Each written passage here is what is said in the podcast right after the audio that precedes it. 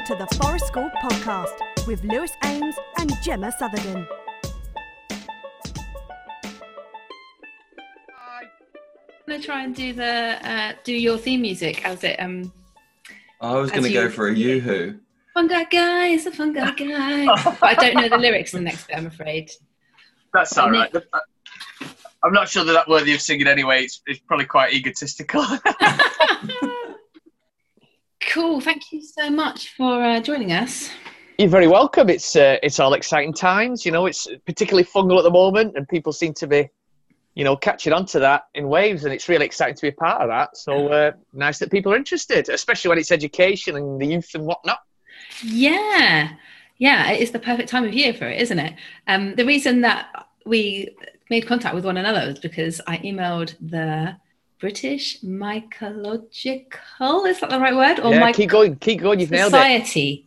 Yeah, you smashed it. Yeah, Yeah. that's it. Yeah. because and I don't even know why it was like it was like a fungal network. I was going to say it's like a rabbit hole of Google, but it wasn't. It was like a fungal. It was like mycelium in the Yeah, internet, brilliant. you know. great mention of- And uh, there you go. You know, it's very deep. And um, and I found out about like UK Fungus Day, Mushroom Oh, Day, yeah.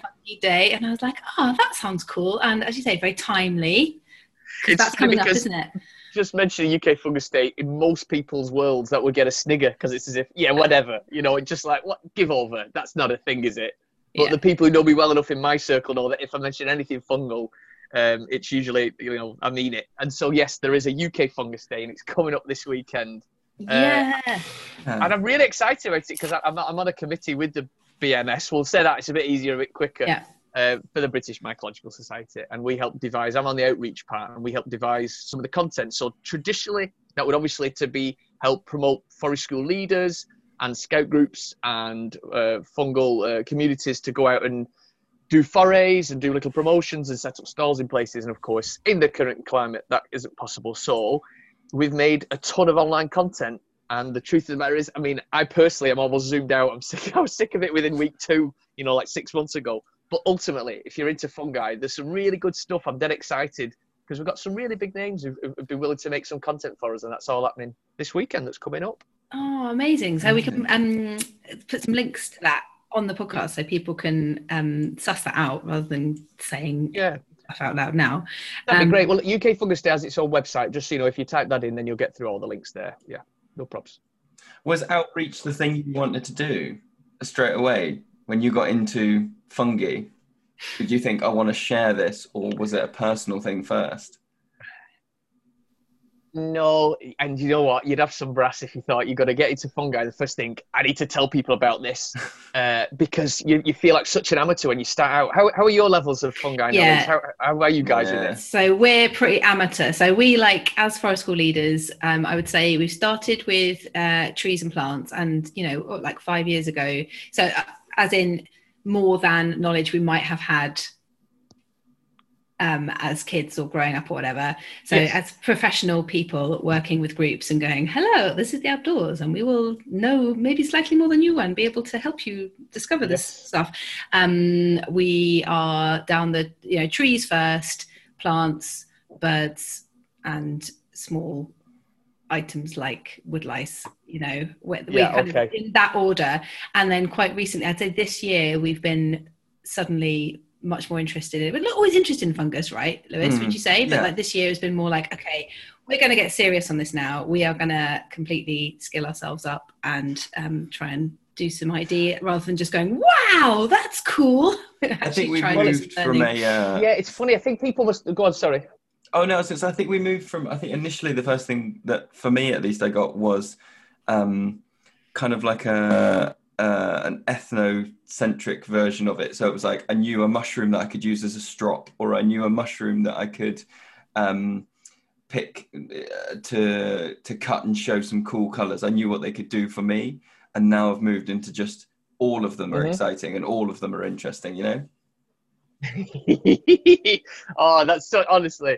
I couldn't be happier hearing people speak like that because, because it sounds to me, Lewis, like you're at the point where, well, the, the point of no return. You mentioned a wormhole earlier, there. Gemma, and it is a friend of mine describes it as this wormhole, and you, it just, it never, it genuinely never ends. It Yeah. permeates all of my life, much to my family's disgust. I've got a wife and two kids. I went on my fir- I went out on a foray yesterday. First one in literally weeks and weeks because we've had such hot weather. And I've been so busy with other things, but you know we all need those respites and that time.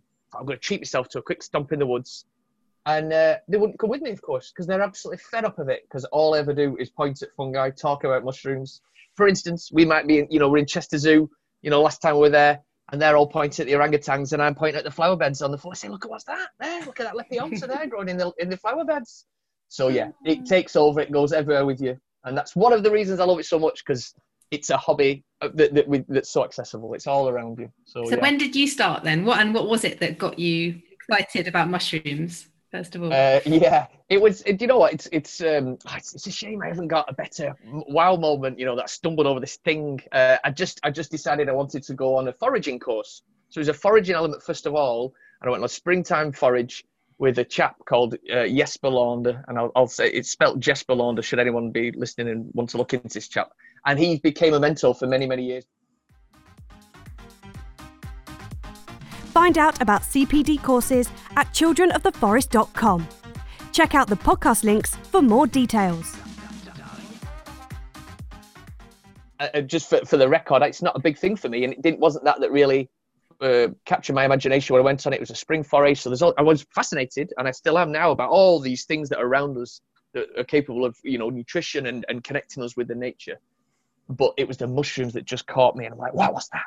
Hey, what's that? And I kind of had it in the back of my mind, and then it just it just sucked me straight in. The very next morning, I went out to try and do the same as I'd done with him, and found nothing but I didn't even know what to do. I thought having a big long stick, and I genuinely took a big long stick in the woods to poke around because I had one book about mushrooms, and I had a basket, and I went to the local woods thinking that'd be it. Little did I know about the, you know, you you need to know something sometimes, especially in spring when they're quite thin on the ground. So yeah, I just naively went into a big sycamore wood, and sycamore's rubbish. There's hardly any mushrooms grow. There's no mycorrhizal connections with sycamore. So there's there's your first tip. Um, so yeah, but and it all started there, and I couldn't just get enough, and still almost now I just it's everything I love I love finding fungi everywhere. Uh, yeah, so that that's how it, that was about seven or eight years ago perhaps. Mhm. Um, and it's a beautiful thing because a lot of community comes out of this. You know, um, obviously social media is a thing and a platform people use, and with your Facebooks and whatnot. And I'm not a massive user of it. I try and keep a balance and probably more of a, a further distance than most. But in terms of community and learning as a learning space, it's fabulous. A learning platform. Yeah, really, really great for that. Um, so yes, um, excuse me, I've got things pinging all over the place. oh, that's right. I I'm just- thought it was me. I was frantically That- going, oh, let me just shut that down, right down right now.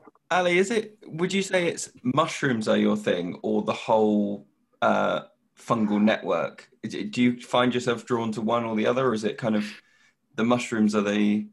Well, I suppose they are, aren't they? The- the physical the bodies- bit. Yes, yeah. Well, this is it. So look, you know, I'm I'm not the best person to talk to for a deep dive. Uh, you know, I don't know the science behind a lot of it, but that you know, there's only so much as, as a human being you can take on board each year with any one thing in your life. We're all trying to get a balance. You know, I like a little bit of this, and I've started to learn how to carve a wooden spoon during lockdown. You know, I want lots of hobbies, so I'm limited by how much my small brain can take on board. But year on year, I learn more and more uh, and it's and it's and it's overwhelming. Like microscopy, for instance, you know, I've just not got to that. That's like the final frontier. Conservation's another thing I just can't quite get to because I do so much else in terms of special engagement and outreach. Um, so just finding fungi is is, is enough for me and, and, and would last me the rest of my life if I just chose that route. So Yeah. if, if you meant is it mushrooms rather than fungi. Uh, it's all those things, fungi, but the fruit bodies, yeah. I love walking around and spotting them, like I say, in my kids, uh, by the path at my kids' school, or if it's at the zoo, or if it's a roundabout, or this beautiful ancient woodland.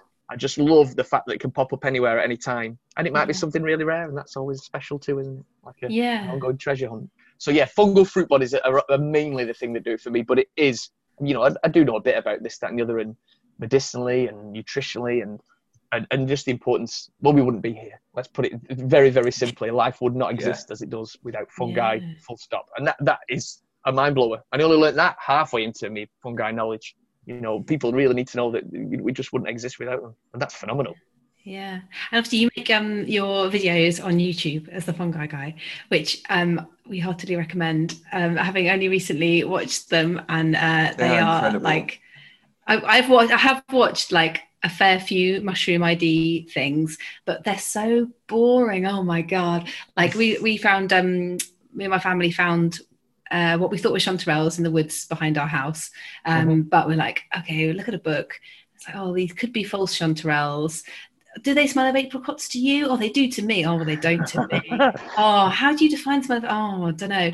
So we like watched hours and hours of videos of people, and like you'd watch a video and go, yeah, I reckon we've got it. I reckon they're definitely chanterelles. Let's just watch one more.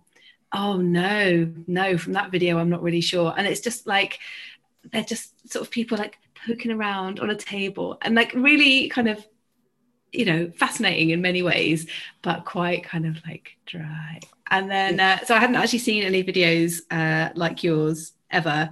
Um, so if anyone hasn't watched them like definitely give them a go. And i just watched with my kids actually one you must have made quite recently because you were talking about um, lockdown and it was with a wildlife trust. Oh um, yes yeah.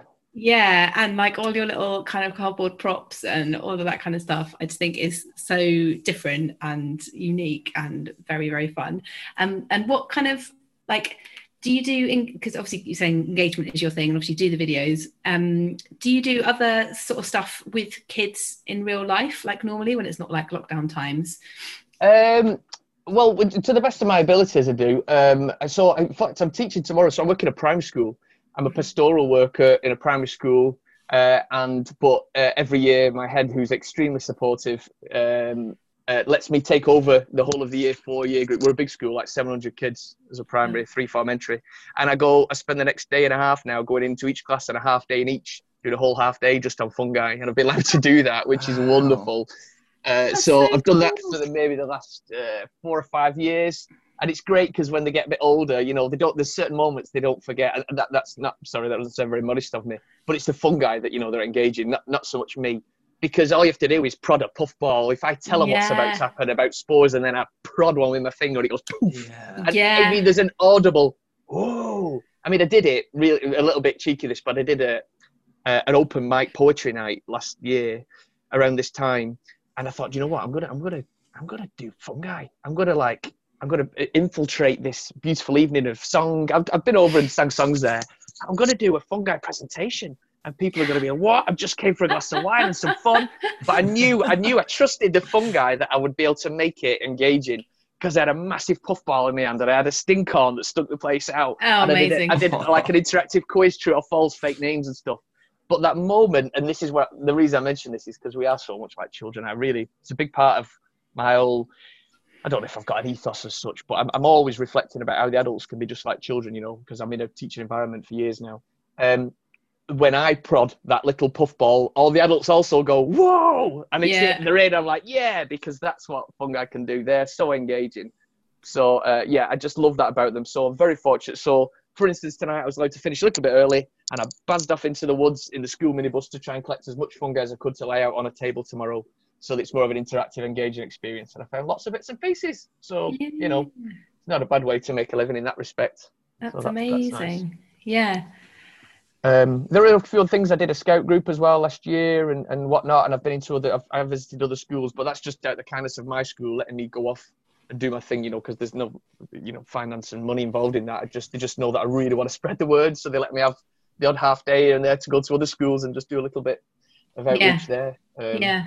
Do you think there's anything yeah. that is? Yeah, just in the sort of last few weeks, we've um, well, we've been kind of engaging personally with like fungi as a as a topic, and then obviously they're all over the woods at the moment, um, and we have made uh, more of a thing about showing the kids that we work with in the woods like hey you guys just before we do anything else like we're all going to go and look at this mushroom that we think is a destroying angel and now having watched your video on false death caps we reckon it is false death cap except Woo, except though right it doesn't have any of the little um, remnants of the egg sac on it at all yeah, but it okay. is really but it is that glow in the dark shade and it's funny that you describe it as that because that's exactly lewis how you described mm. it isn't it mm. when we were looking at it with kids and you were like oh look it really looks like glow in the dark stars on your ceiling. See, this is funny off. because I wonder if anyone home's listening going, oh, this is. Bu-. Yeah. Um, See, there. So, bit... but the volval sack as well, you're on about quite rightly, but this is the variables. This is where, you know, years of experience can help get you in places and, you know, just all part of the learning curve. That might have crumbled away. It depends how old the mushroom was, depends if you dug deep enough and all those kinds of things. Um, so the right person at the right time might have looked at it and gone, definitely. I might not have been able to. I might have had it in my hand and gone, do you know what? I'm not sure. Yeah. It's hard. They're so variable, but that's all part of the fun in my mind.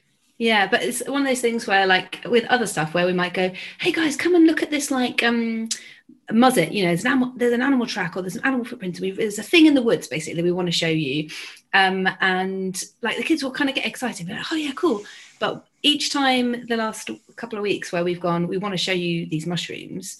It, they've remained more engaged with that as a thing than they ever have with like animal tracks or a tree doing something or a plant that we've never noticed. And we've had way more questions about mushrooms than we have about any other natural thing in the woods. I would say. I don't know if Lewis would agree, but on Saturday we were really um we were looking for we found stinkhorn. Not not we've got quite a few of those um in the woods, and it was in that like jelly egg stage. It hadn't actually like ex- uh, popped out yet, and um and we spoke about that, and it was just like question after question after question. I can't quite remember them now, Lewis. Can you remember any of them? Do you remember when we stood by the obstacle course? Yeah. and it was like yeah but there was a, like it was a concept that they couldn't quite grasp and they were like yeah but it's not alive or something They something like that and we they were like no couldn't but it, grasp the concept that uh, that it wasn't um, that if they picked the mushroom that that wasn't the whole fungus was part of it. They couldn't Ah. Yeah. quite comprehend that it was the apple on the tree rather than being the whole. Yeah. You know, going the tree is all underground. You just can't see it. This is a, a really tiny bit of Yeah. it. Um, but also, I think there's a thing of, you know, you and I, Gemma, have been sort of, I would say, our knowledge has increased tenfold in the last six months about mushrooms, and that changes the way that we yeah present a mushroom to the group. When we don't know much, we kind of go, "Oh, a mushroom! Come on, guys, let's let's go and do this other thing that I know more about, and I'll I'll get a knife out and impress you with that." Um, but because we know a little yeah. bit more about mushrooms, it's kind of like, no, I'm I feel more confident to stand next to a mushroom for a bit longer now and go, no, I've got some stuff to say, and Yeah. or, or to go, I don't really know about that, or you know, it's that kind of thing. That's really nice. I mean, of course, because it's lovely to hear that the kids have those questions. You know, I mean, that, that really is fab, especially from people who are outdoors with children in that environment more than most. If you know that that's the kind of thing that, the, that you know that's hooking them in, that's great. Because they do present many questions, of course, because they look so different and smell so different and what have you, and grow so differently. Um, I suppose that thing about what with that mushroom is it, it, it's also lovely for children to see adults not know things as well. You know, I think I think that's a really empowering thing, you know. And to be honest, uh, for for an adult to be honest like that and say when they don't. So the next question is, well, how do we find out? So mm. obviously, it's not necessarily practical to get a guidebook out with kids, especially if it's a little brown job as they're called or whatever. But mm. you know, you could obviously potentially make a spore print, and that's something that you know you've got to return to that mushroom, then haven't you? Or there might be a, a you know a, a sequel to this in the next day or the next meeting. You say, look, I googled this and I looked at that and I spoke mm. to that guy, and look, the spore print was pink and not white, which means it must be down this one.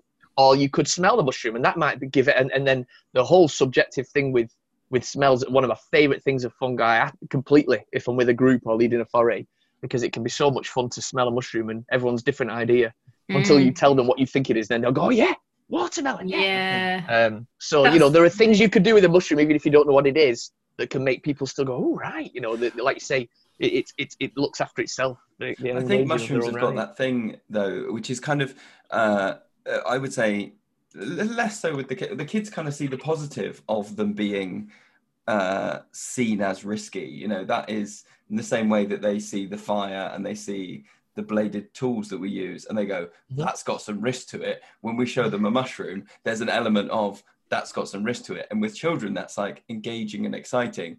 And sometimes when we have adult groups, you can see them get visibly uncomfortable and kind of go, I don't think we should go. ne-" You know, they just go, we have a blanket rule that we don't even we don't even look at the mushrooms because we don't know what they might do to our eyes. Kind of, thing. you know, that level of like, And, and isn't it funny because because that essentially, I mean, I'm I'm, I'm searching my mind for a better word for it because I've come across this potential stance before, quite quite understandably, because it's easier to ignore something if you don't know it properly, and Yeah. especially if it's if it's um, you know shrouded in potential hazards and what have you.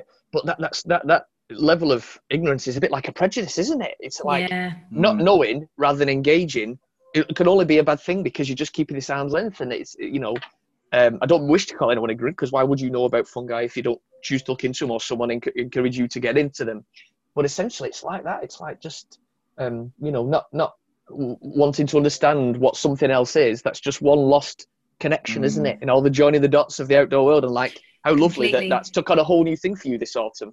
I mean, I hope we get some wonderful downpours so you get some real flushes of all sorts of fungi because mm. when there's an abundance, that's a super cool thing too.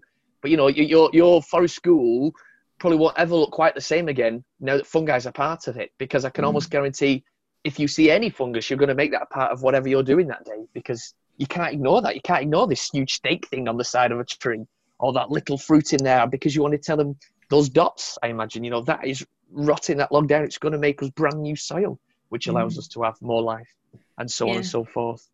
We've yeah. got one um, one child who is um, re- he's got really into it and uh, is like collecting useful ones and uh, like parents come to pick up and they're like okay great more more of those for the windowsill okay lovely oh brilliant i just hope i hope they remember that they're there because if you've ever put a mushroom in a bag and forgotten about it oh the smell is truly rancid it's an awful thing oh it's king alfred cakes he keeps coming back with yeah king oh cakes yeah well has he left any of them on the windowsill you know what happens if you leave them at the wrong time they, they completely explode with spores. Huge black Ooh, cloud. Lovely. Overnight, you can come down the next morning. You'll have this big arc. Oh like Jesus! Huge, I should give him a text. Yeah, uh, this huge arc of, of black spores that have just gone, and it's exploding with spores overnight. It's That's really amazing. funny. And, and, you'll have this beautiful white patch where, where you know, like as if um, you know, like a scene from a comedy film where someone gets covered in black and then they open their eyes, they got all the little white bit patches where yeah. things were covering uh, when you remove that fungus, there'll just be this white blob on the radiator where the fungus sat.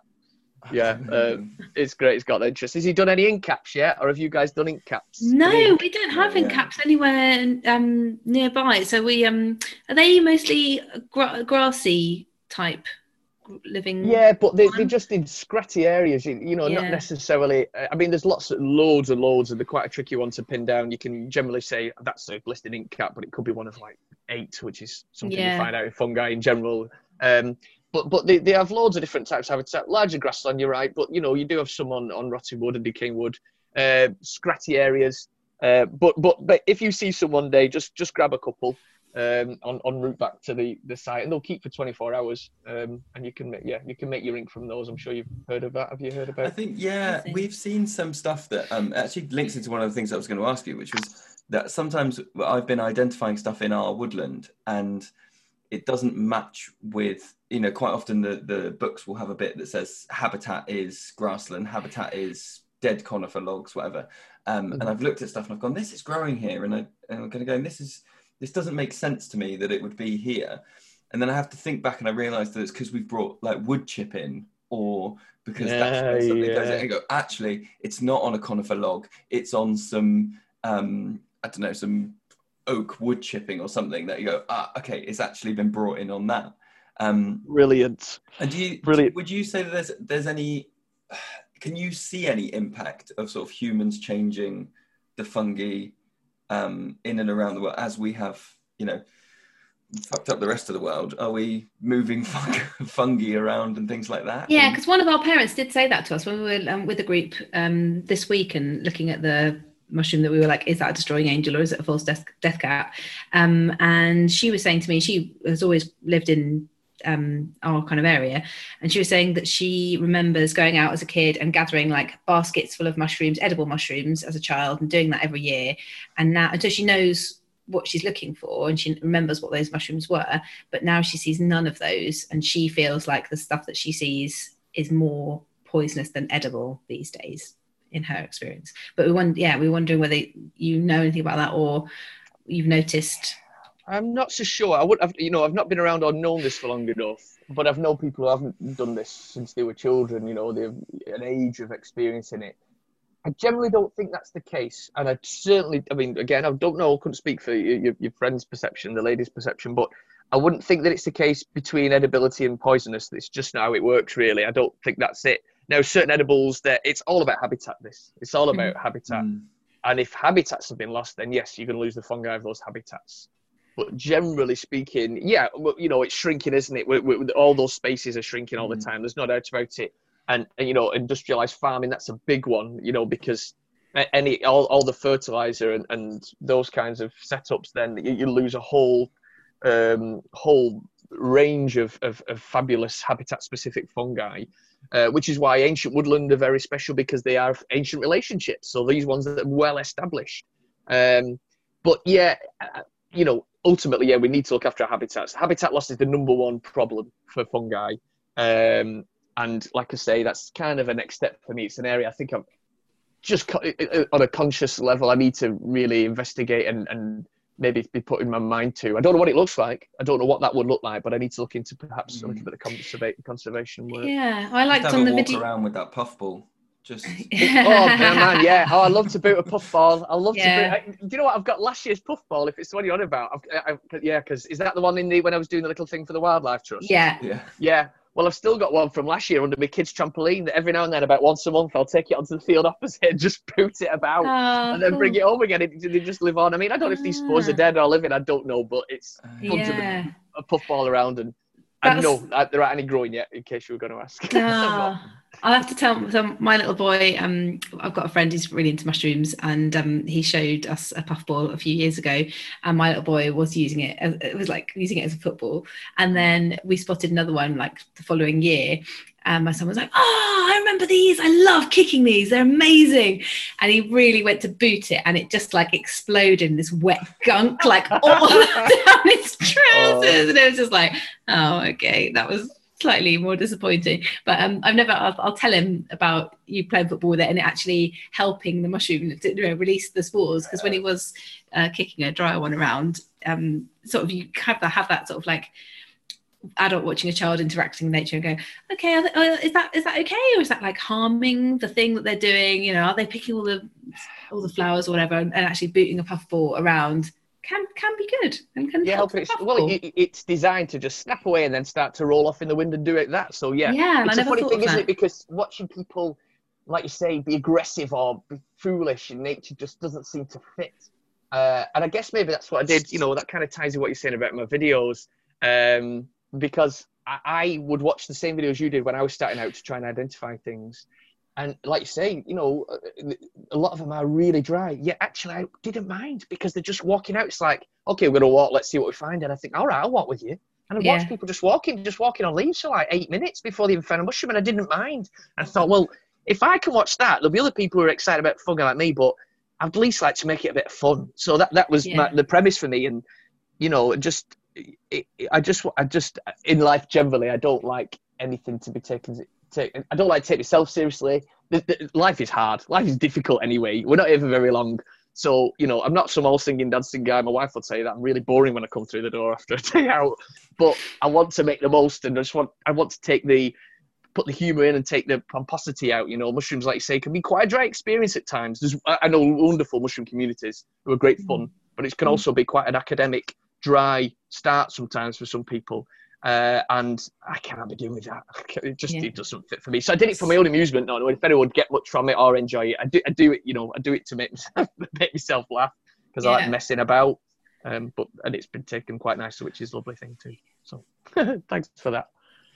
Well, it's a good way, isn't it, of I think breaking down. I think a lot of the outdoor world. We've done a couple of podcasts about this recently. That you know, mo- a lot of the outdoor community is not particularly diverse and not partic- you know it is uh, call a spade a spade. Old white men of a certain age mm. who dominate a lot of the outdoor world. So even just making something accessible to children is a massive step in terms of bringing in new generations and going you know it's not just a thing that granddad does. It's a thing that can be fun and is entertaining and exciting and um, you know, I think that's, I do think that's really important. Well, I, look, I've got to, um, you know, I've got, I wouldn't want to dismiss anybody because everybody, including the older generation, which is a largely an academic genera- uh, generation and cohort, who have exactly the, the type that you described there, who have took me under the wing and taught me absolutely tons for no fee at all. You know, I've just joined these link groups. They've been fabulous. But there's one cohort that I've, I've never shown any interest at all in that fun side of stuff, the silly bit. They don't, they don't mm. even speak of it, even though I've said it's quite a tool. You know, there's a whole audience, and that's kind of what I'm here for. Never, never batted an eyelid or shown an interest. And it's not that I want to hear, "Oh, we love this thing." And who are you? And it's not about that. It's just that dismissal of that it can be anything, but that's not really. Is that really learning? Is it? I'm not sure. It's so not just, reverent. Just, just even get, yeah, it just doesn't get mentioned at the table, and I'm like, wow, guys, you, you're missing a trick here. Not that you're missing what I'm doing, but just to think that this isn't okay. Fungi need mm. to be mm. treated a certain way. Well, I wouldn't have that about anything, no matter what I was into, whether it was birds, spoons, making model planes. I don't know. It doesn't matter. It'd have to be. You'd have to take the like you say the pomposity out. That's how I feel about these things. And do you think that is the way that we could move forwards away from this? This you know, going back to what we were saying earlier about people being sort of ignorant out of a a fear of mushrooms. Do you think making it light-hearted and engaging and things like that is going to be one of the steps or one of the tools that that brings? Because I was talking to you know, lots of other families that I um, that we work with um, are from other, particularly European countries, and you know they will say to us that like, oh, in Italy, mushrooming is huge. It's just everybody does mushrooming. Everyone knows what it is. You know, in Spain they have these huge seasons and things like that, and um, and then it almost seems like the British public has gone, no, no, no, no, no, it's pious and I don't understand it and I'll stay away. So maybe breaking down those walls with kind of humor and um, levity is the tool. Well, it doesn't work for everyone, does it? Because obviously, I'm, I'm also being silly in these videos, you know, that I make and the, and the, way I choose to, the tone I take with lots of my posts. Because there's lots of everything else, everything else, every other type of, uh, you know, delivery and education is there, isn't it? You know, mm. and I don't want to do anything the same if I can help it not that by any means I was some trailblazer, I'd just rather it to be a bit of fun and, and, and not take myself seriously. So silly isn't for everybody. I would definitely agree with that. But I think making it engaging and fun, I, I, it's a no-brainer because how, how can that not make things more accessible, especially to the next generation? And isn't all, all everything, and especially nature and, and the world, isn't it all about them? Everything's about the next generation, isn't it? So you, would be daft, you'd be missing a trick to not try and at least engage mm. them and, and and genuinely the beautiful thing is fungi do do that with the colors and the smells and the names and all these things. And you know they're so engaging interactive that uh, you know the, the vehicle in themselves. And i'm just a facilitator of it i suppose. So yeah i do think that that uh, is certainly it's not for everyone like i say it's not but the and, and that's fine with me you know um, some people get it some people don't but mostly i think for the next generation yeah i think they dig it. And they like to, kids like to see adults being silly a lot as well of course. I think yeah. i think they like to see adults not take themselves too seriously because lots of adults in their lives tell them what to do all the time. So that, that's also a nice thing, I think. Applications for Forest School training are now open at childrenoftheforest.com. Check out the podcast links for more details. Yeah. And in your face to face work, have you ever come up against? So, one of the things that we got when we showed um, the families in our woods, the the death, the what we thought were death caps, and we were saying that we think it's this. We've sort of idea, and each time we went, we went with the books and got the families to help us and go. Well, you double check it with us? You know, does it look like this to you? Um, yeah. Uh, and uh, you know, and the two questions we kind of got were like, was it safe for us to go and to to go and see it? You know, should we even be engaging with it? And second was, well, what are you, uh, what are you going to do with it? You know, lots of parents saying, are you going to get rid of it now? Or are you going to take it out? Are you going to, what do, mm. what do we do? Do you want me to kick it over and smush it? And we were going, no, no, no, no, no. What, what are you doing? well, look, I, I, I've not read it. I've, I've, I've skipped over this over the years. I've, you know, I've come across articles of where this, like you say, this intrinsic uh, fear of, of fungi comes from. It's funny because some of our kids don't know where I, I, I, I work in quite an underprivileged area in inner city Manchester. And some of our kids, if I asked them, you know, and they're like seven year olds, wouldn't know where beef comes from. They wouldn't be able to name the animal, whatever. Yeah, I could say mushrooms, and nearly all children already know that, that that's not safe, or you must be careful, or don't eat that, don't put that in your mouth.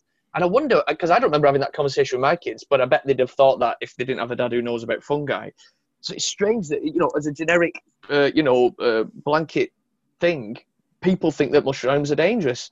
I, I know a guy who does fungi forays and the likes, and he said it's amazing because he will meet deadly plants on a daily basis. Mm. And only he only meets a deadly mushroom maybe once or twice a year if he's lucky. I've only met deadlies. I don't meet a deadly every year, and I meet thousands of fungi. You know what I mean? They, they are not a common thing. Of course, it would be horrible to stumble across them, but why would you eat it anyway? You can't even eat kids eat mushrooms in food you serve them. So I mean, you'll have these conversations far more than I. But I mean, I think most if you just put a handful of most leaves from your garden. I was talking to a, um, a wonderful uh, mycologist uh, last week from America, Dr. Gordon Walker, fascinated by fungi. He's huge. He's got a quarter of a million TikTok followers for mushrooms. You wow. need to check this guy out. Incredible. And he was saying, even just a handful of most leaves from most plants in your garden, if you put them in, in a dish, would, would seriously damage you. I mean, that, that, that and, and that, there it is. Your Yeah. plants and leaves are damaging and poisonous. Uh, yeah, and they're all around us. Yet it's the fungi that get the bad name. So yeah, that, that surely equates to just education, doesn't it? um, Mm, and just learn about it. Don't put it in your mouth. Simple as that, and then you can enjoy them, and they can, and you can enjoy them for also for what the the benefits that the the reason why they're there. Yeah. Yeah. Um, my little boy had a question for you, which is related to this topic. He's eight and he wanted to know Have you ever accidentally eaten a poisonous mushroom? no, I haven't. It's a really good question, and it's it's it's good because that's what obviously, like you say, hooks the kids in. Oh, it's dangerous. I want to know more about this. Mm. Uh, no, I haven't. But the first time I ever ate uh, a wild mushroom of my own accord, very confident. You know, it took me a long time. Many, for some people, it's years. Some people, it's days, maybe foolishly. But uh, for me, it was months and months, and I was absolutely certain it had to be. And it was this one mushroom. Um, and I was quite sick the next day, and I really panicked. You know, I got a bit of a sweat on. But ultimately, it was fine. It's just I'd eaten too many because I found such a glut. It was oyster mushrooms, by the way. And knowing now, there's almost nothing I could. I mean, there's always something. There's nearly always a doppelganger. But there was almost nothing I could have mistaken it for. But that seed of doubt. I Mm. would say this to anyone who's thinking of foraging. It's not a big thing for me. Food, the food element is a big, part- isn't a big part. But for anyone thinking foraging, you really have to know because the seed of doubt is worse than you know. I've speak to a Oh, lot yeah. of people who've eaten them for the first time. Psychosomatic. seed of doubt can be an oh, oh Yeah. psychosomatic is, is a huge part, and that's partly what it was for me too. Uh, you know, I was getting a sweat on and thinking, hang on, and I'm reading Yeah. all the you know, literature, and you're suddenly drowning in Google, and you're like, oh no, what yeah, have I done? yeah. why did I even bother? It's just one meal. But it's the it's the I can do this, I can cook this, and I found Yeah. it. This is me. Um, I mean, I was very careful, so and I was, I was absolutely fine. The only thought on the pro- thought is perhaps that in my head I was just sweating in my head, which I'm not a panicker. I'm not, an, you know, I'm not one to worry normally. But maybe it just got the better of me, and maybe I ate too much. There's only you're only supposed to have a Mm. certain portion. I had it for the evening meal, and then I had some more for breakfast because I was giddy as a kipper. I Yeah. just overloaded. And again, it was a foreign substance that's never been in my body. So Yeah. people can have reactions Try a to little wild bit. mushrooms. Yeah, anyway, as a first time, you should always take a lot of caution, even if you know it's a good edible. Always Yeah. take caution. Mm. It I, was um, the first story I got actually from a parent the other day. Was I just on the way to walk to a mushroom, and they stopped me and went, "Did you hear about?" You know, it was so vague. This anecdote. They were like, "Did you hear a few? ye- hear, hear a few years ago about that group of mushroom hunters who six of them and they all ate mushrooms and they all died, mushroom experts?" And I went, "No, but I mean." By sheer Well- numbers, they're probably get, going out and eating mushrooms every day, aren't they? They're probably, I mean, I listen. If the, the clincher there is if they said mushroom expert, because then they weren't. You know, there's only one mycologist ever to die from eating fungi, to my knowledge, uh, and that's because it took 40 years to kill him, because it's it was uh, um, an accumulative toxin. It's something called the brown roll rim, and apparently they still sell them on the continent because if you treat them right, you can have it. But your body, everyone's got a different tolerance. This is vaguely speaking. I Oh, don't know the ins and outs Yeah. for sure. But if you keep on, eventually your body will turn on you, and, and then you've got. And so that's the only Wow. person that I've, I've ever heard of a mycologist to die. that sounds dangerous. take- yeah, yeah, they wouldn't I take think me we out. should on just steer clear of mushrooms. yeah. Oh yeah, don't do it. Don't even poke them. Um, so yeah, but brown roll rims, they're everywhere. They're, you, you, they're, they're a good one to find when you find them because they look amazing underneath. Ah, sorry, this is no fun for people just listening, is it? But they've got no, this go pie- on. they've got a pie crust edge, as a, as Jesper described it to me, my mentor, and it's it's you know like you, when you pinch a pie around the edges of the pastry, it's got this pie crust edge, brown, and then you turn it upside down, it's got this rolled rim. That's why it gets its name from, and um, it's just a beautiful thing. And they're they're all over the roadsides, especially. They seem to like that. Paxillus is the uh, the genus. So yeah, um, a quick a quick description of a mushroom there. So do- Yeah. Do you have a favorite mushroom, or is it whatever you find that's exciting you at the time? It's a good question. It's- It's funny this because I've um, I've done something. Uh, I've started to interview, or I plan to want to do this. I've started to interview some of our senior mycologists in the country because ultimately they are quite senior. There's no other way of saying it without being rude, really.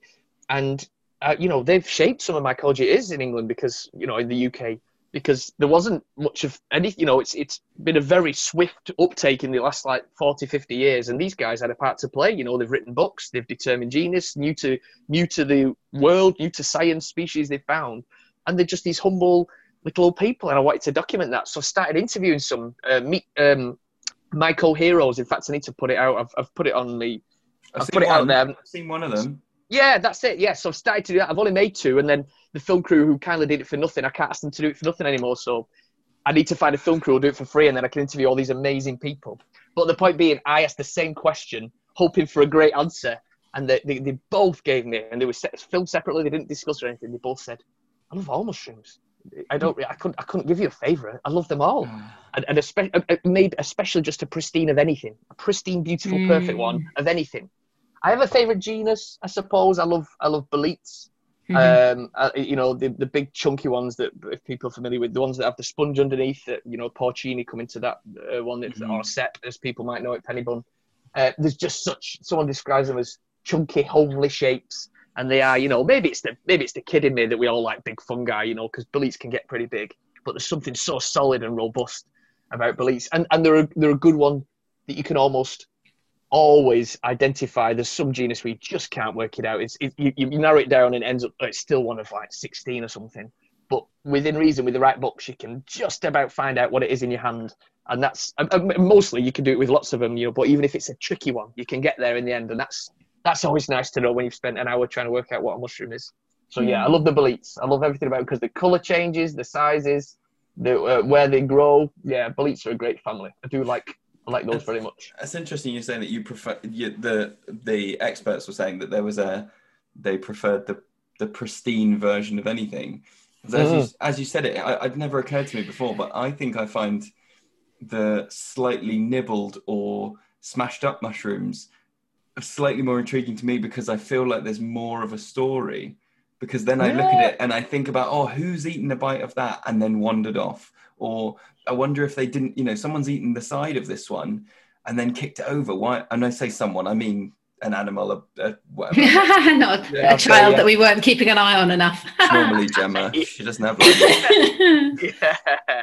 But you know what I mean? You see it, and it's like a it's like a little detective game of like, well, why didn't they eat the whole thing? Surely, if they found a food source and they liked it, but that's quite a big bite. Why would they have taken such a big bite? And I can't see the bite, so they haven't spat it out. And you know, You know what? I bet you're a very good forest leader. You must be. Like, those are good. What a, what a wonderful inquisitive mind To the kids go. aren't there. The kids have run off. The kids have run off to do something else. You're, you're just on all fours. You're just on all fours, staring at this mushroom, turning it around in your fingers. Uh, yeah, I just um, that's brilliant. I love it because, like say, there's a little backstory. Maybe I've seen enough slug nibbled. The only thing that can still intrigue me is: is it a slug or is it a squirrel? Because I found I, I found a squirrel with a bolete in its in its. I was going to say its hands. Paws? Does a squirrel have paws or claws? What does a squirrel have? both. What Is it paws with claws? yeah, Wing wings. squirrel with with yeah with a bolete in its in its claws and its paws and holding it and just chomping away and it was a good sized bolete. Wow. Um, I'll have to post that again because it's a, an amazing thing to witness and it's like yeah we do share these mushrooms with other creatures. It's not just slugs and stuff. You know, it was having a proper meal on it. Um, so I like quite trying to identify whether it's the teeth marks. You know, because I would always have just thought, oh, that's a slug. You know, you can see all these little Mm. pock marks where the slug's been having it. But it's like, I don't know, this might be a squirrel. So yeah, there is a little backstory, but I do like that that you said there, Lewis. That you know what's what's going on for this mushroom. What's what's it lived through? That's quite cool. I like that very Yeah. much. and watching the watching its different stages as well so because we went back to that same mushroom at the bottom of our woods like every day for you know a week and seeing it when it was really pristine and being like whoa that's beautiful. And then and also that really helped me um this week. It was like a, a penny drop moment where you have to look at guidebooks and you go okay well mm, maybe it's that. But hang on a minute the one in the guidebook is like really um kind of dome shaped at the top and this Yeah. one's really flat. And i was like oh they changed shape. Of course it like it's obvious when you think about it but you know that dramatically you know that something can be completely yeah dome shaped. There must be a Yeah. word than that. Um and so watching it do that and then go and then decay as well and go the other side and seeing things nibbling it and seeing the um is it the stipe? Is that the proper name for the stalk Yeah, yeah, yeah. getting like kind of thinner and more draggly and weaker and then like flopping over and watching all those stages well yeah it was a penny drop moment for me because i thought oh okay that's like another whole element into the whole um, IDing of lots of things that might look very similar and the little brown jobs, as you say. But not only that, you've also got like about how, what stage of their life are they at? Yeah, you've got a life cycle, and you, and, and suddenly you you are um, you're more considerate of something. You're more engaged with it, aren't you? Because there's a life cycle here. You've seen it from start to finish, especially if you'd seen it from you know its embryonic stage almost. Um, and of course, then as well with experience, you'll say, "Hang on, look at it now," and you might realise that this this could pass as a such a thing or as a such a thing. Yeah, But only because I saw it earlier in the week do I know that it's that. yeah, exactly. And of course, that's all part of this this whole piecing of the jigsaw puzzle together when you're trying to identify any fungus. Um, Yeah. So yeah, that's cool. Out of interest, have you still? Did you say you your stinkhorn eggs uh, recent? Are they around? Have they have they blown Yeah. or are they still eggs? yeah. Still eggs. What one that's still egg? Uh. I mean, obviously, it depends how you want to do this, but I, I, I've done a stinkhorn race in the past where, where you can plant them because there's enough energy now in the egg. It, it can be taken from its spot, and you can put them in a plant pot and have two. And I've Oh labelled them in the past and have a little bit of a race online, to, and everyone takes a you know picks the winner. Who's it going to be? And uh, and you can watch them and, and watch the growth, and suddenly you'll come one morning, poof, they've gone, and who, who won the race? Wow. So yeah, and, and apparently if you cut a stinkhorn egg in half, you could try this before I do. You cut a stinkhorn egg in half, you'll get two stinkhorns and it's and, and, it's someone I really trust and respect who knows the mushrooms. Um, yeah, she says you can cut them in half, and I, I almost couldn't believe it. And I said, "Does it matter which way you put it down?" She says, "Nope, it'll just find its way up." So there's one. There's a little thing you could try with the kids, perhaps to show them. Um, Do, yeah, uh, cut stink- Cool. Do mushrooms? Uh, I, I mean, I know it's very weather dependent in terms of you know you need a lot of moisture in the air for them to sort of swell up. Um, but uh, I've heard with plants that you can sort of track. I think it's the seasons go up the up, particularly the UK. You know, you can go. All the daffodils are coming out in Cornwall, and now they're coming out in London, and now they're coming out. Mm. Um, and does that stuff happen with mushrooms up and down the? co- You know, are we going to get Yeah. certain things before you get it up north? And Yeah, absolutely. Yeah. So Scotland are always finishing their their season goes on a bit longer. Yeah, absolutely. So I'm part of something called Mushroom Spotters UK, which is a wonderful for anyone who would like a good place. It's a really welcoming. I don't like I say I don't do much Facebook, but I hear that you know I know it can be a toxic place and whatever. There's always swings and roundabouts. But I know those guys work really hard to make it a friendly place where people feel welcome because fungi are so intimidating. So as long as you go in politely say, sorry guys, uh, I've took a few pictures, I've tried my best, could anyone help please? You'll nearly always get an answer. Uh, and it's a huge group, so it's really hard to make sure that, uh, you know, you don't get missed. But those guys are all talking to each other all over the country. And when the first mushrooms at different points through the season are coming through, so you get your springtime ones, your morels and your St. George's, oh, they're in London, okay, well, they're coming up. And then you say, where are you? Where, where have you posted this? And they're trying to gauge, oh, it's coming to me soon. So yeah, it does make its way to the country like that at times. Certain certain fungi do indeed, yeah. Um, just the same. Uh, yeah, because the St. George's is a good example of that. Because for us, it's the St. George's mushroom, of course, so St. George's Day, so April 21st, something like that. Mhm. sounds about right. Uh, and in uh, Germany, it's called the March mushroom. And uh, Mm. uh, Mills and somewhere else, it's called the May mushroom. So it's it's literally making its way around through the Oh, continent. wow. Uh, yeah, so it's got a different name depending on um, where it is. Yeah, that one, that one Mm. particularly. Yes, so they do they do come up in waves like that, uh, depending on climate and conditions. Support the podcast today by becoming a Patreon member at childrenoftheforest.com. Check out the podcast links for more details. Have you done mushrooming in other countries much? Do you tend to like go abroad and No. go, oh, I'm going to go on Do a you know foray? I, I- no, I've not been. Uh, well, I went to Wales in the, su- in the summer uh, and found my first death caps, which was great. Uh, Do you know? I've, I've not been abroad since I got into mushrooms. I've not been abroad for years. I did a lot of traveling as a younger man and lived abroad here and there and, and saw some beautiful places and whatever. And then when I came back, I settled down with a family, and I've never really had the inclination. I've just, you know, really enjoyed this space, this country for what it is. And I hate long car journeys with kids. I'll be honest about that as well. I cannot be doing with going more than two and a half hours in any direction with a car with some kids moaning. Um, so But you actually, give them a yet. stinkhorn egg each in a pot and just sit it on there. I think that might get me more complaints than not. Um, the uh, car journeys can be smelly enough anyway, can't they? Um, so yeah, I, no, I haven't. Is, is the is the answer to that? Um, it would be, and it's funny because obviously I will see things and experience things if I went to other countries in theory that would just be wow. You know, I've I've seen in books, but you know, could be in England, could be in Britain, but still just on the continent because things come through each year that have never been found here before because as we're getting warmer, we're more like the continent. So some of the continental Right. mushrooms are coming up. Uh, so you know, it, things come through each year. So obviously I could go abroad, but do you know what? I'm, I'm, I'm not in any rush and I'm, I'm, I'm, there's not a desirable, to, oh, I've got to see the Caesar's mushroom just once because there's so much I haven't seen in my country. Mm. Yet myself, it's not like I'm getting a bit, oh, it's a bit repetitive this. That's it. Yeah. Interesting point. It's not repetitive yet. I mean, you know, if I have 150 buttercaps in two days can be a bit, well, oh, it's a buttercap, it's a buttercap. But next year I'll be excited about a buttercap again. It's not Yeah. like, oh, I won't ever look at that again. I've done you. I just, and, and because every year, and this this is a fact, guys, every year I know this, t- till I die, I will find a new fungi every year. There'll always Yeah. be something new to see. And that's what a hobby. It's just so exciting to me that. So I genuinely haven't got any interest in going abroad. I've never even thought about it. First time that question's been posed, I've never felt felt the need or the desire to, because there's Mm. so much here and so many exciting fungi that um, you know it's, it's not felt necessary.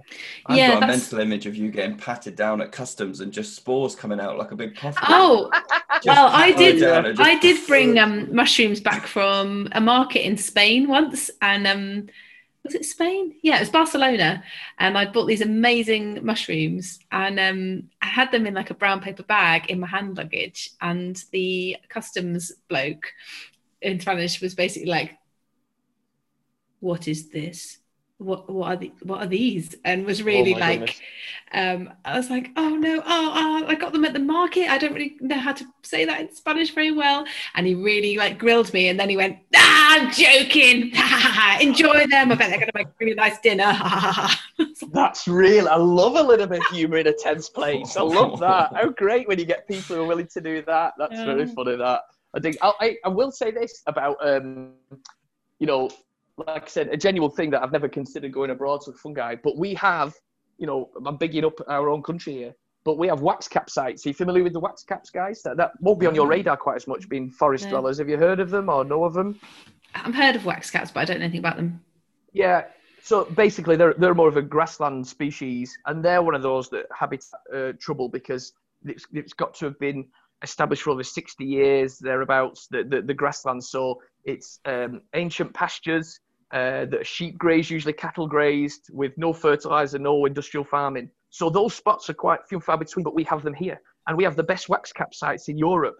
Uh, Mm. More sites than something like Denmark, Holland, and Germany put together. And so those mycologists will come here on holiday to look at our wax caps. Oh, cool. You know, I had my kids football training the other day, and it's off to a local graveyard because that is ancient grassland too. You know, even in just they call it Mm. God's acre, this Ah. wonderful acre of ancient la- uh, land where you've got these established relationships. And sure enough, there's one of the rarest wax caps around, and it was just during my kids' football training. I thought I've seen enough of that. I'll go and have a look at that cemetery I passed on the way here. And sure enough, there's this beautiful ballerina wax cap, this pink one and people come over from abroad to see these specialists. So you know they're on our doorstep, guys. You know, That's so don't need to go anywhere just yet. Is it a bit a like top trumps? Do you get do you get kudos for uh, taking a picture of it? I, I, yes, of course, people do. There's no doubt about it. But again, that, that's why I try, if I can, to be a bit more self-deprecating in my tone because no one likes to show off, do they? You know, uh, and and there's lots of stuff being posted and beautiful porcini. That's one of the king's ones because people love to eat them as well, and I do too. I must say, I love to find one. I love, I love, I love it when I do. I should say. But uh, I, if I just post everything I found all the time, it just look like, oh, there he is again, there he is again. So I'm selective about it, and it might just be something that's cool. Often is something a bit rarer because there's so much of everything else anyway. You know, I might have just spotted something that someone hasn't come across. Just that's through experience, of course. So yeah, there's a lot of kudos for that, um, and it's really great fun. It's wonderful when uh, uh, someone who's new to it and experience saying, "Hi guys, this is one of my first posts, but I found this unusual thing," and we all know go, "What? That's incredible! We've been waiting ten years and we've still not found it." So there's a there's it's it depends how it's done, of course. Like most things in life, depends how you present it. So Yeah. You know, but but- but generally the fungal community, like lots of nature people, it's not really showing off. It's just sharing. So Mm. yeah, there's definitely kudos, and then the big Michael guys who are good at it. It's like, how does he keep finding those things? Um, but that's because he puts the uh, he puts the uh, you know the legwork in. That's the Yeah. they're the guys that are doing that. that. My biggest bugbear is if people, I don't usually say these things out loud, but if people say, "Oh, you're a jammy bugger," "Oh, you lucky guy," as if it's always me that finds them. But you know, you don't have any man hours we spend. Some of these guys that are finding, you know, really nice things. There's a lot of man hours that we don't post because that'd be boring. It's just yeah. empty fields and empty woods. You know, you've got to be in it to win it, as they say. You Yeah. get eight minutes of watching someone walk through the leaves. Do you know what I mean? Otherwise, it's that, and suckers like me and join in, like, oh, what's he going to find? You never know. I'd be remiss, Yeah. Ali, if we didn't ask you. We've got a particular kind of interest and reverence uh, on the podcast and amongst our listeners um, uh, for slime mold, and just have been in awe of slime mold for quite some time. Is it something that you've looked at or worked with, or Oh, do you know? No, it's not, and I should know more. So you be honestly, genuinely, because because again, there's just there's so many avenues you can go off here, and I just try. I'm, I'm very much oh, am I right? Superficial, get me. I just I've scratched the surface of all of them. I love to just know a little bit of that, and then I move over there. So I've never really done a deep dive on slime molds, but I mean they're phenomenal. Like I say, you could probably teach me. Have you done the Japanese uh, subway system? Have you done Yeah. that? yeah? Oh, I mean, it's something else. Uh, well, you'll be interested to know uh, there's a free screening of The Creeping Garden. Are you familiar with that? No. It's a slime mold film. I think it's made by an English mycologist called Jasper Sharp. And as part of the UK Fungus Day this Saturday, it's being screened. You do need a ticket, uh, but they're free on Eventbrite because there's only so, you know, there's a limit to Zoom how much we Mhm. can put on a screen for everybody. Um, all the other content will be put up afterwards, but I don't know if we'd have the rights to his film. But he's going to be on for a Q&A afterwards. Three Oh, massive cool. slime molds Oh, experts. wow. So I should be with you. So it, it's called The Creeping Garden. I think it's nine o'clock this Saturday night. And then Jasper Sharp, the director, is going to do a Q&A. Uh, and then a guy called Bruce Ing, who's a, a massive slime mold expert. And I think we're going to get Stephen Murray maybe doing a photography workshop or ID workshop about slime molds. Check out, I've, I've made a poster. I'll send it to you guys and you can maybe attach it to something, all the rundown brilliant. of what's going on that weekend. So yeah, slime molds coming your way. So what what what's really caught your eye with them, you just love how bizarre they are? Yeah, it's the bizarreness. It's the the whole. Um, we're halfway through Entangled Life by Merlin Sheldrake at the moment, and there's loads of like moments in there which are the same kind of moments that you have with slime mold, where you just go, it's like a brain explosion. You're like, but that tips on its head everything I thought I knew about like life and planet Earth. How how can that be? How can you do that without a brain? Where is the brain? How how does that sen- you know what is intelligence and all this kind of stuff? It's just like, yeah, Isn't that wonderful? Well, look, on that same note, we've managed to get Merlin to do a live arts talk in the afternoon, the Saturday afternoon. That's another one. So he's talking to other artists. His brother, Cosmo Sheldrake, if Yeah. you're familiar with him, Yeah, there as well. So we've got these guys all doing a, a live one again. So the, the, the tickets have only gone out tonight. People don't know about it yet, so you could probably still get one quite easily. Um, yeah. So, I mean, uh, there's another thing. Entangled Life. I bought two mushroom books last week, and I can't, I'm not allowed. I can't justify buying another, but I've got to get Entangled Life because I'm going Yeah. to learn so much from it too. yeah. I mean, it's getting such good reviews all over the world. So he's obviously, um, you know, really tapped into people's psyche to understand and awareness. It's fabulous. What a dude. It's not as Yeah. funny as your stuff, though. Yeah, that, and that's why I'm happy, to, I'm happy to leave it for now until he starts taking the care of himself. Do you know what I mean? Unless, unless there's some weird puppet in it. What, whatever, dude. Whatever. We've heard it all before. Merlin. yeah. Cool. Well, I think we'll probably leave you to get on with your evening because it's quite late. But um, is there anything else that you want to share? Anything? Because obviously we'll put links to the UK Fungus Day and to your YouTube star. Oh, thank you. Yeah, that's cool. I don't know if I have anything else to say, really. I've probably talked No. too much anyway, really. No, You've been not at very all. kind, so thanks, No, kind with your words. Absolute Um, there, there are other, um, yeah, I feel like just sharing about other people's expertise. You know, lots of other people. There are some other YouTube channels for if you're into edibles and whatever. There's some nice ones, Wild Food UK, and uh, some people make some good stuff. Um, yeah, no, actually, I'm not sure what to say about that, but thank you very much for that. Mm. All the same. Um, yeah, th- that's it. I've had a lovely chat. Thank Thanks, guys. you, Thanks for inviting me on. It's been lovely. And if, of course, if you need any ID, um, you know, help, just just send me photos. I'll always try and give it a go if I can. Um, yeah, I'll Oh, always give it a go. brilliant. And, and, and you, you're allowed. Oh, this is a little thing for people. Then it's okay to pick a fungus to identify it, especially if there's a bunch of them. If it's just one, you might want to leave it alone in case it should be something rare. You know. But but if you, for, I'm really strong believe in the case of education, you need to handle, smell, look at it. And, and, so for the purposes of ID, I often get sent pictures. It's just a cat. I haven't got a clue. I can't begin to say unless I see the gills and the stem. So it's okay to pick because you know you, if you're washing your hands, you should do that as good practice right now anyway. And Mm. more the problem would be pathogens and bacteria than actual danger of touching a poisonous mushroom. So Mhm. pick, look, explore, learn from it. And if you're taking a picture, definitely do all those things for me, or else it's, it's really hard to ID a mushroom. But I'll help anyone who sends me a picture. I'll always try and help. Okay. Awesome. That's amazing. Well, thank you so much, Ali. yeah. No worries. Thank you, guys. It's been lovely, and um, I look forward to listening to some of the uh, your your other podcasts. I was going through there, what you've done, and I, uh, I need to find some time there. I'm, going to make that part of my morning routine on my way to work. Try and listen to some of what you guys have been up to. It's been lovely. I've just booked my cre- creeping garden ticket because there aren't many left. So Gemma, do it before we put the podcast I, up. I can't. It's free, it's my daughter's birthday on Saturday, and we're going camping Okay. in the Oh. freezing. So I'm gonna so you just have to like fill me in. Yeah. Remember that's every funny. single thing about slime mold from the. It's my film. son's birthday on UK Fungus Day. and He always has to miss out. We always have to knock it on a weekend because I'm always doing too much. so Oh, he's there you missing out to go. Yeah, you're not you're not committed enough yet, Gemma. Not until the know. kid's missing the camping. That- Sorry. What kind of no? Do you know what I mean? Do you know yeah. what I mean? Um, brilliant, guys. So will this go out before um, the the uh, UK Well, Fungus Day? Yeah. Let's we'll do probably it. put it on this Friday. It's normally sort of. Well, why don't we do it now, but- Lewis? I can do it sooner than No, that. Like right now? No, I don't mean Jesus right now. Okay. I mean, let's do, let's do it as soon as possible, and then people have got time, haven't they? To That'd yeah. be great. there's even a pub quiz Saturday. Friday night. A massive pub Saturday. quiz, the, uh, proper fungi and mushrooms, and I think that's probably going to be very good on the Friday night for people to join in with. Cool. Amazing. Real. Right. Well, thank you so much. Thanks, dude. Thanks, guys. Lovely to meet you you again. guys. All the best. Cheers. Bye. Ladies If you like this podcast and want to support more episodes, you can donate through Patreon. Visit patreon.com forward slash children of the forest to show your support for the Forest School podcast.